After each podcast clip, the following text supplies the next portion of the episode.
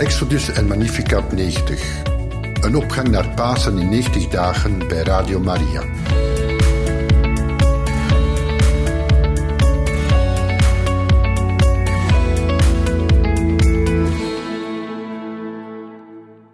Van harte welkom, beste luisteraars.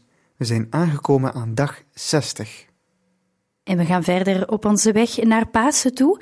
En ook vandaag gaat u eerst naar muziek kunnen luisteren, gevolgd door Magnificat 90 en daarna Exodus 90.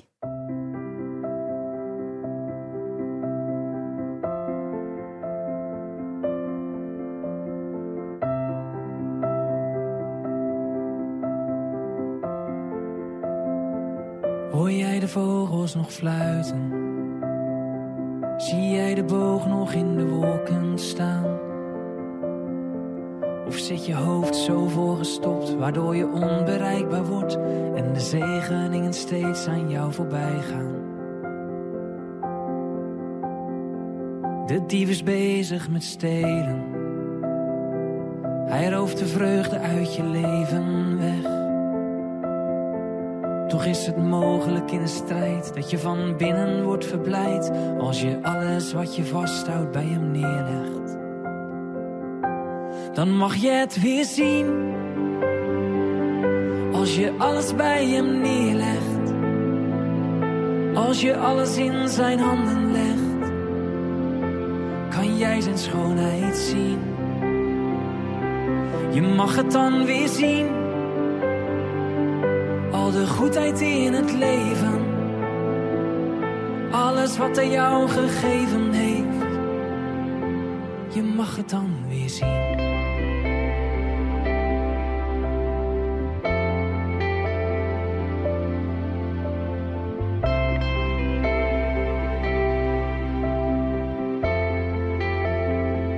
Dus richt je ogen naar boven. Ook als de last je zicht vertroebeld heeft. Want het blijft een zekerheid dat God je hele leven leidt. Oh, en dat te weten is wat echte rust geeft. Dan gaat de wereld weer open. De dingen die je zo vaak hebt gemist. Een zachte stem in de natuur, kleine wonderen ieder uur, die je steeds weer laten zien dat hij dichtbij is. Dan mag je het weer zien, als je alles bij hem neerlegt, als je alles in zijn handen legt, kan jij zijn schoonheid zien. Je mag het dan weer zien al de goedheid in het leven. Alles wat hij jou gegeven heeft. Je mag het dan weer zien.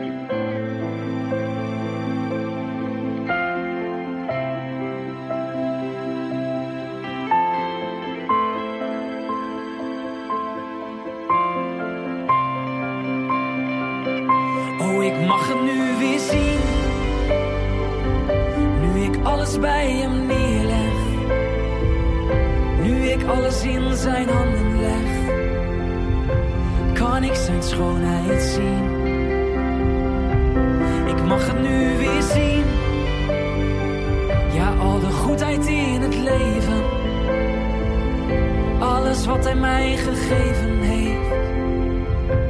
Ik mag het nu weer zien.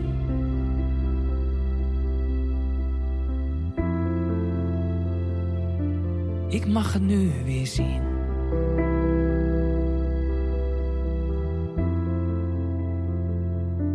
Ik mag het nu weer zien.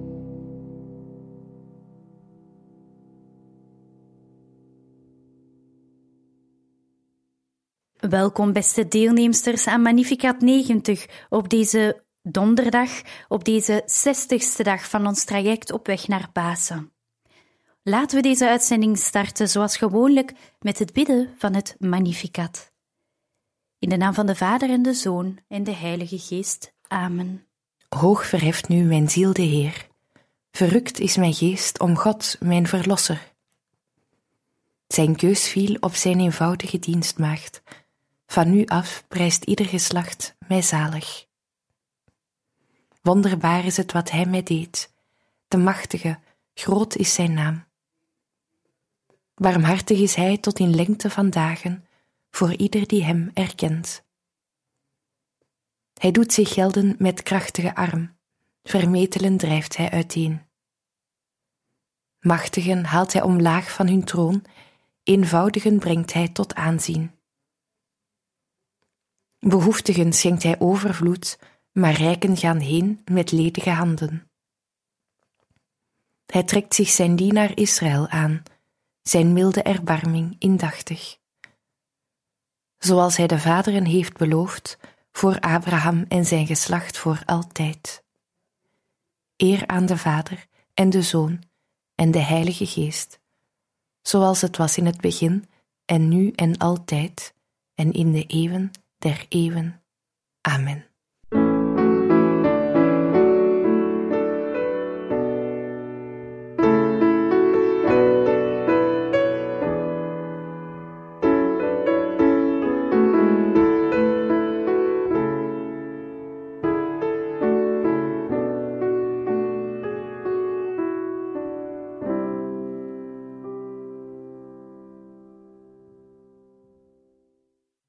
Opnieuw vandaag gaan we verder lezen uit het boek Geloven in de Liefde. We mogen ons verenigen met de wondere dingen die Hij onophoudelijk in ons doet, zelfs als we ons er niet van bewust zijn. Jezus, ik verenig me met de wonderen die U in mij tot stand brengt. Ik weet, ik ben er zeker van, dat ik U vandaag meer bemin dan gisteren en dat ik U morgen nog meer zal beminnen dan vandaag, omdat ik mijn hart heb opengesteld voor Uw genade die er in een onophoudelijke stroom binnenkomt en die me voortdurend omvormt in u en zich uitbreidt over de naaste. Paulus zegt ons: De hoop wordt niet teleurgesteld, want Gods liefde is in ons hart uitgestort door de Heilige Geest die ons werd geschonken. Zo verplicht jij Jezus om datgene te doen waarvoor je hem bedankt. Zet je hem dan voor het blok? Nee, want de hoop stelt immers niet teleur en belooft vruchtbaarheid aan hen die vertrouwen hebben. Bij het bezoek van Maria, zo vertelt Lucas, riep Elisabeth luid tot Maria: Zalig zij die geloofd heeft. En toen sprak Maria: Magnificat anima mea dominum. Mijn hart prijst hoog de Heer. Leg in jouw gebeden een belangrijke apostolaatsgedachte. Bid om barmhartigheid voor de zielen te verkrijgen. Jezus had de mensen zonder ons kunnen redden. Dat heeft hij niet gewild. Reize schrijft: De schepper van het heelal wacht op het gebed van een heel kleine ziel om, zoals zij, de andere verlosten te redden door de prijs van zijn bloed. Er zijn er die verbaasd zijn als ze het aantal ongelovigen zien, het aantal heidenen, goddeloze en niet berouwvolle zondaars, in vergelijking met het aantal gelovigen. Daarin zit de verkeerde verhouding die ons verrast, die we moeilijk kunnen verklaren. We zouden ons haast afvragen of de verlossing niet mislukt is. Ik denk dat de goddelijke voorzienigheid dat heeft toegestaan. Ik zeg duidelijk toegestaan en niet gewild, opdat de vurige zielen nog meer vanuit een geest van apostolaat zouden leven, vanuit een nog groter verlangen om ongelovige zielen te redden. Wanneer ze hun grote menigte zien, zo mededelend in het Sitio, ik heb dorst van Jezus aan het kruis en zijn miserior super turbam. Mijn hart gaat uit naar de menigte. En dan zal Jezus barmhartig zijn voor die andere zielen, omdat zijn uitverkoren, bevoorrechte zielen hem meer beminnen. Zie daar jouw verantwoordelijkheid. Tot Margaretha Maria zei hij: een ziel die bemint kan vergeving verkrijgen voor duizend misdadigers. In Mystici Corporis Christi schrijft Pius XII: Wanneer wij nu echter in de kerk iets zien waaruit de zwakheid van de menselijke natuur blijkt, is dit niet toe te schrijven aan haar juridische inrichting, maar veel eer aan de jammerlijke geneigdheid ten kwade van de afzonderlijke personen. Deze zwakheid laat haar goddelijke stichter, ook in de hoger geplaatste leden van zijn mystiek lichaam, slechts daarom toe, opdat de deugd van schapen en herders zou worden beproefd en in allen de verdiensten van het christelijk geloof vermeerderd. Hieruit moet je niet opmaken dat de kerk, naarmate zij minder zichtbare macht heeft op aarde, des te meer haar rol van gist in het deeg zal vervullen, dat de instellingen niet christelijk zullen moeten worden, dat we moeten aanvaarden dat de wereld zich steeds meer ontwikkelt zonder de kerk. Johannes 23 heeft ons een heel andere opdracht gegeven toen hij ons vroeg om te werken opdat de menselijke maatschappij met de meest volkomen getrouwheid het beeld van het Koninkrijk Gods tegenwoordig zou stellen. Vraag dan ook niet alleen om inkeer van zondaars, maar ook dat de goeden heel goed mogen worden en dat de heel goeden heiligen mogen worden. Vraag niet alleen bekeringen van zielen, maar verheffing van zielen, omdat Jezus niet alleen dorst naar de bekering van zondaars, maar misschien nog wel meer om te zien dat de zielen die hij heeft zien opstijgen en groeien in de liefde, nog inniger één met hem worden. Hij heeft behoefte aan waarlijke liefhebbende zielen, die waarlijke hosties zijn, die waarlijk in hemzelf worden omgevormd door de liefde. Hij heeft die nodig om de mensen te redden. Wees ervan verzekerd dat ik tijdens deze retraite hier vaak aan gedacht heb, terwijl ik voor jullie bad. Jezus laat hen opstijgen, haalt hen nog dichter naar u toe, laat hen deeltjes worden van de hostie die u bent. Eén enkele vlam met u, die bent gekomen om vuur op aarde te brengen, vuur dat u zelf bent. Zie je, de wereld lijkt af te gaan op haar ondergang en toch ben ik niet pessimistisch. Waarom? omdat ik denk dat er vandaag in de kloosters en ook in de wereld meer zielen zijn dan ooit die Jezus helemaal zijn toegewijd, in het volkomen vertrouwen en de totale overgave, zonder dat iets hen onderscheidt van de anderen, zoals in Nazareth. Het kwaad wordt breed uitgemeten. Het goed blijft onbekend. Geloof me, ik heb op dat gebied ervaring. Die zielen troosten hem, die zielen brengen eerherstel, zij stellen hem schadeloos en, ik durf te zeggen, ze verplichten hem om barmhartig te zijn. Men noemt ze vaak bliksemafleiders, maar ik houd niet van dat beeld, want Jezus laat geen bliksem uit zijn hart op de wereld vallen, maar stromen van genade. Hij heeft harten nodig die kanalen zijn voor die opborrelende wateren om die op te vangen en te verdelen. Dat is de rol van trouwe en edelmoedige zielen. Alleen al daardoor drijven ze de gevolgen van de zonde terug en laten die zelfs verdwijnen.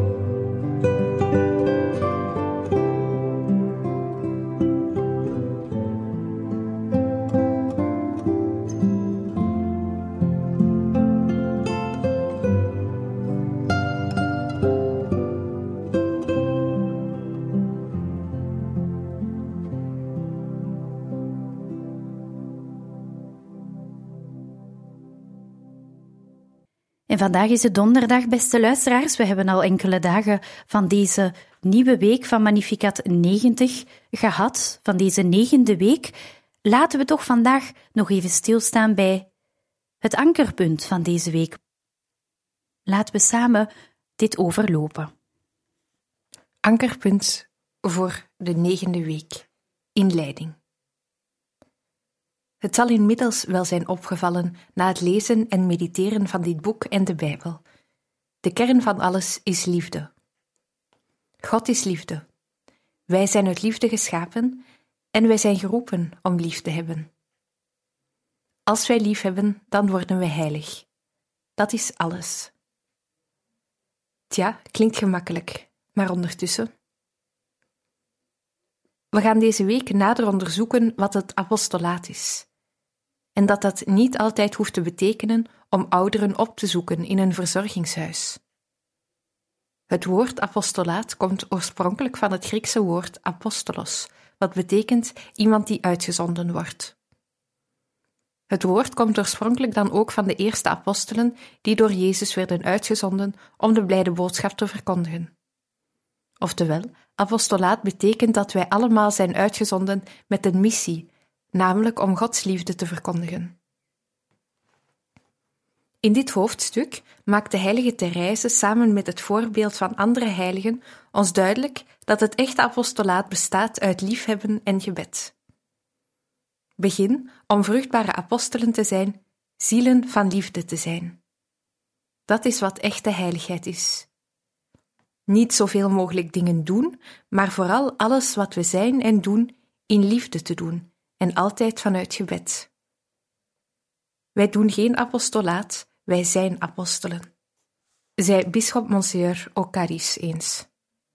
Ik ben een levende apostel, dat is mijn identiteit als kind van God, en mijn hele leven is een apostolaat. Wij zijn snel geneigd om over te gaan tot actie, zoals het helpen bij een voedselbank, projecten opzetten voor de kerk, mensen bezoeken enzovoort. Dit zijn zeker goede dingen, maar zoals we lezen, als ik de liefde niet heb, ben ik niets. Alles doen vanuit liefde, ook wanneer het pijn doet of wanneer wij niets voelen. Denk dan terug aan wat we vorige week hebben gelezen en wat we op ieder moment weer mogen zeggen, namelijk: Jezus, geef mij uw hart om mijn naaste te beminnen. Het gaat om de liefdevolle daden. Wanneer ik iets moeilijk vind, om het op te offeren uit liefde. Wanneer ik een discussie heb, om de ander uit liefde gelijk te geven. Wanneer ik even geen zin heb in mijn werk, om het dan toch liefdevol te doen wanneer ik slecht denk over een ander, om deze gedachten om te vormen tot liefdevolle gedachten. Wanneer wij op dezelfde manier proberen te leven, om met Jezus hart lief te hebben, dan wordt ons leven stap voor stap een reflectie van Gods liefde. De oefeningen kunnen ons hier ook bij helpen. Ik kan ook vasten uit liefde. Daarbij is het vasten een prachtig apostolaat, een kans om te bidden voor anderen, om de ander lief te hebben. Zo mogen wij ook meebouwen aan Gods koninkrijk, de gemeenschap. Denken we ook nog eens terug aan onze motivatie en aan de betekenis van het offeren. Het gaat er niet om dat we onszelf kapot geven of offeren. Nogmaals, het gaat om de liefde. En wij kunnen enkel zoveel van onszelf geven als God aan ons geeft. Als we op zijn, dan zijn we op en dan worden we geroepen om ook zorg voor onszelf te dragen. Bijvoorbeeld door rust te nemen. Het is een fijne balans, geven totdat het soms pijn doet, maar onszelf niet kapot geven. Hierin vertrouwend dat Hij ons geeft wat we nodig hebben. Deze fijne balans mogen we telkens met Hem in gebed overwegen en reflecteren.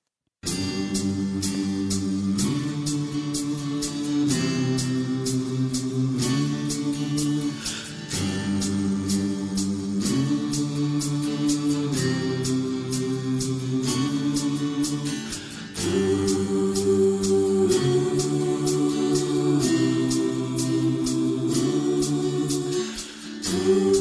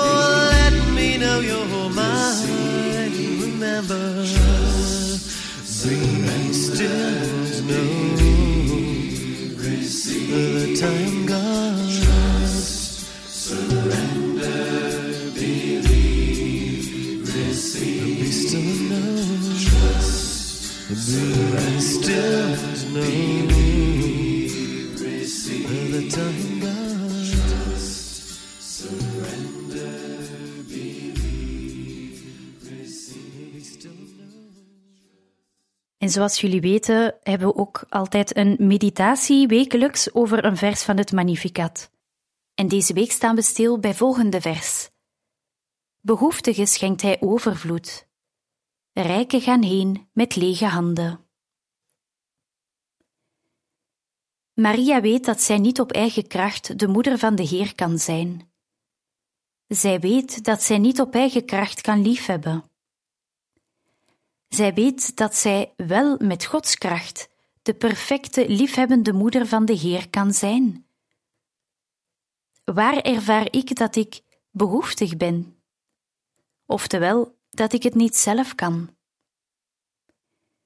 Kijk eens naar de opdracht van deze week. Waarin merk ik dat ik Gods hulp nodig heb om lief te hebben? De verzen van het Magnificat van deze week herinneren ons aan het feit dat God ons overvloedig geeft wat wij nodig hebben. Maria spreekt deze verzen uit met dit grote vertrouwen. God geeft ons overvloedig als wij erom vragen en beseffen hoe hard wij het nodig hebben. Quien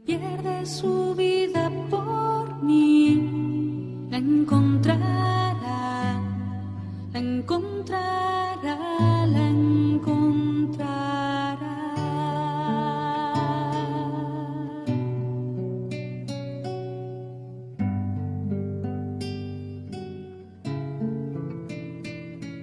Quien deja su padre por mí, su madre por mí, me encontrará, me encontrará.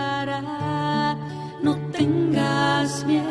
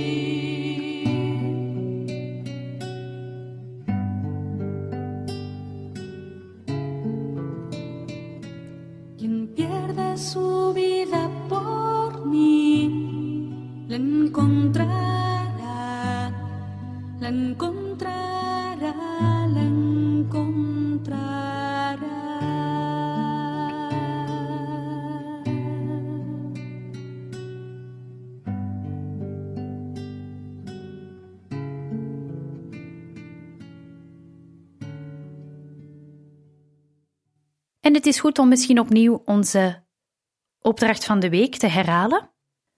Het ware apostolaat gaat om het liefhebben. Kiezen we uit de onderstaande lijst één of twee dingen waarin we deze week willen groeien in de overgave en liefde van het apostolaat. Iedere avond nemen we deze punten mee in ons gewetensonderzoek om te groeien in het liefhebben als dochter vanuit het hart van Jezus. Vergeet niet, dit is niet iets wat wij zelf doen, maar wat alleen kan in en door Christus hart van liefde. 1.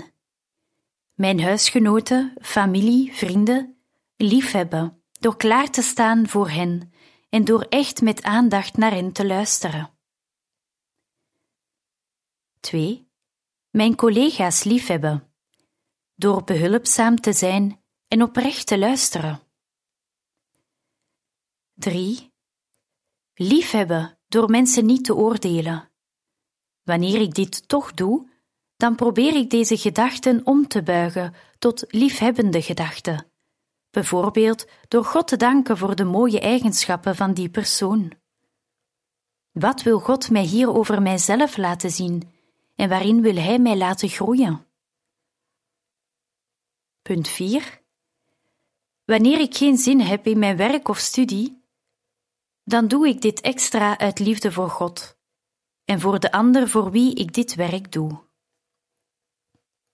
Punt 5. Wanneer ik het vaste moeilijk vind, kan ik dit omvormen tot een daad van liefde en het liefdevol aan God geven. Puntje 6. Wanneer ik geen zin heb om mijn gebed te doen, dan doe ik het juist wel, met liefde. Puntje 7. Contact opnemen met iemand met wie ik misschien al langere tijd ruzie of geen contact heb en mijn excuses aan te bieden. Punt 8. Bewust naar de mensen die ik tegenkom op straat, glimlachen en of begroeten.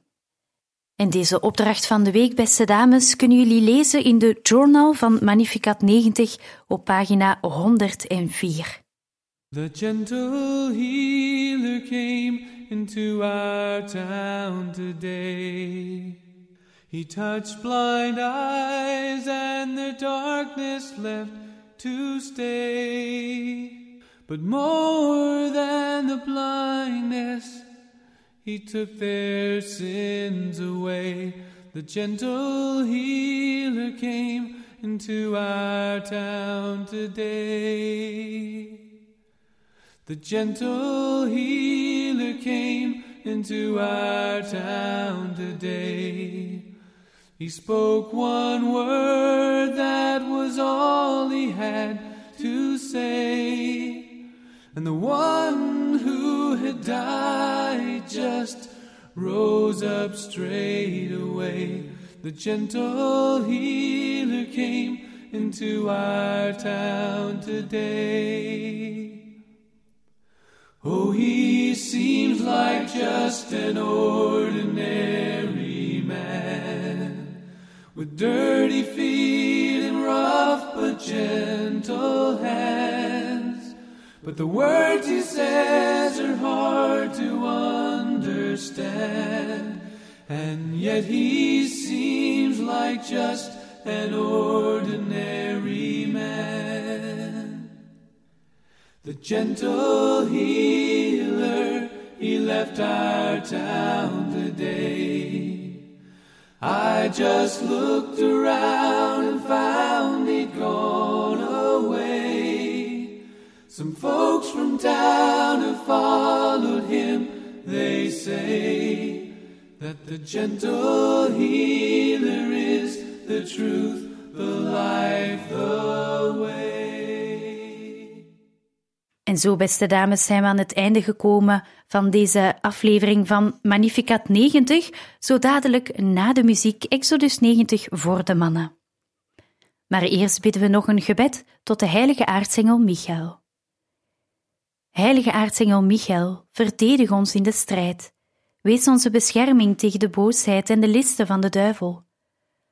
Wij smeken u ootmoedig dat God hem zijn macht doet gevoelen. En gij, vorst van de hemelse legerscharen, drijf Satan en de andere boze geesten, die tot verderf van de zielen over de wereld rondgaan, door de goddelijke kracht in de hel terug. Amen.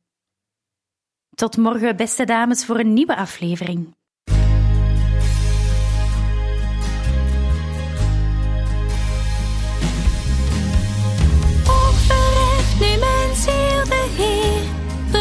Is mijn geest God.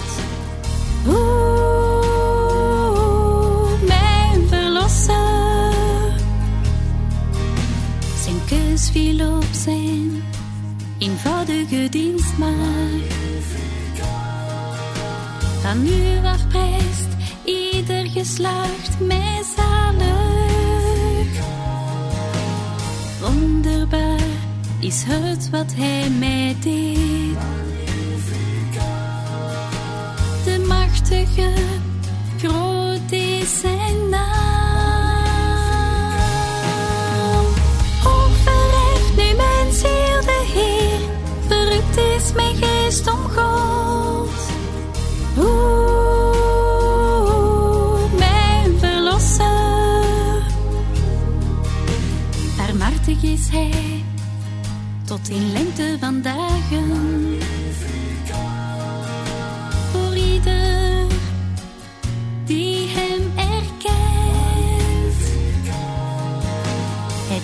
Gelden met krachtige arm. Vermetelen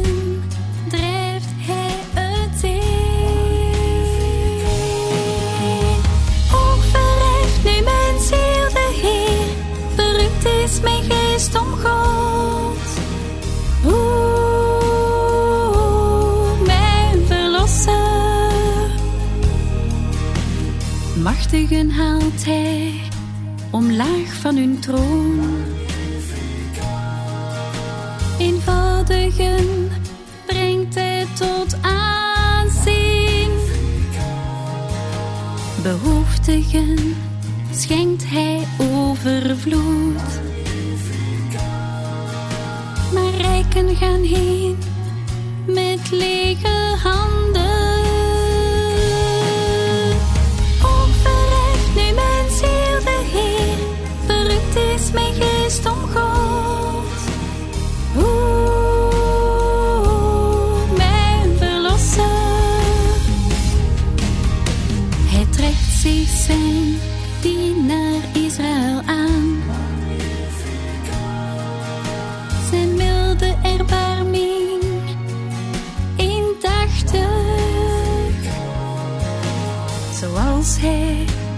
de vaderen heeft beloofd.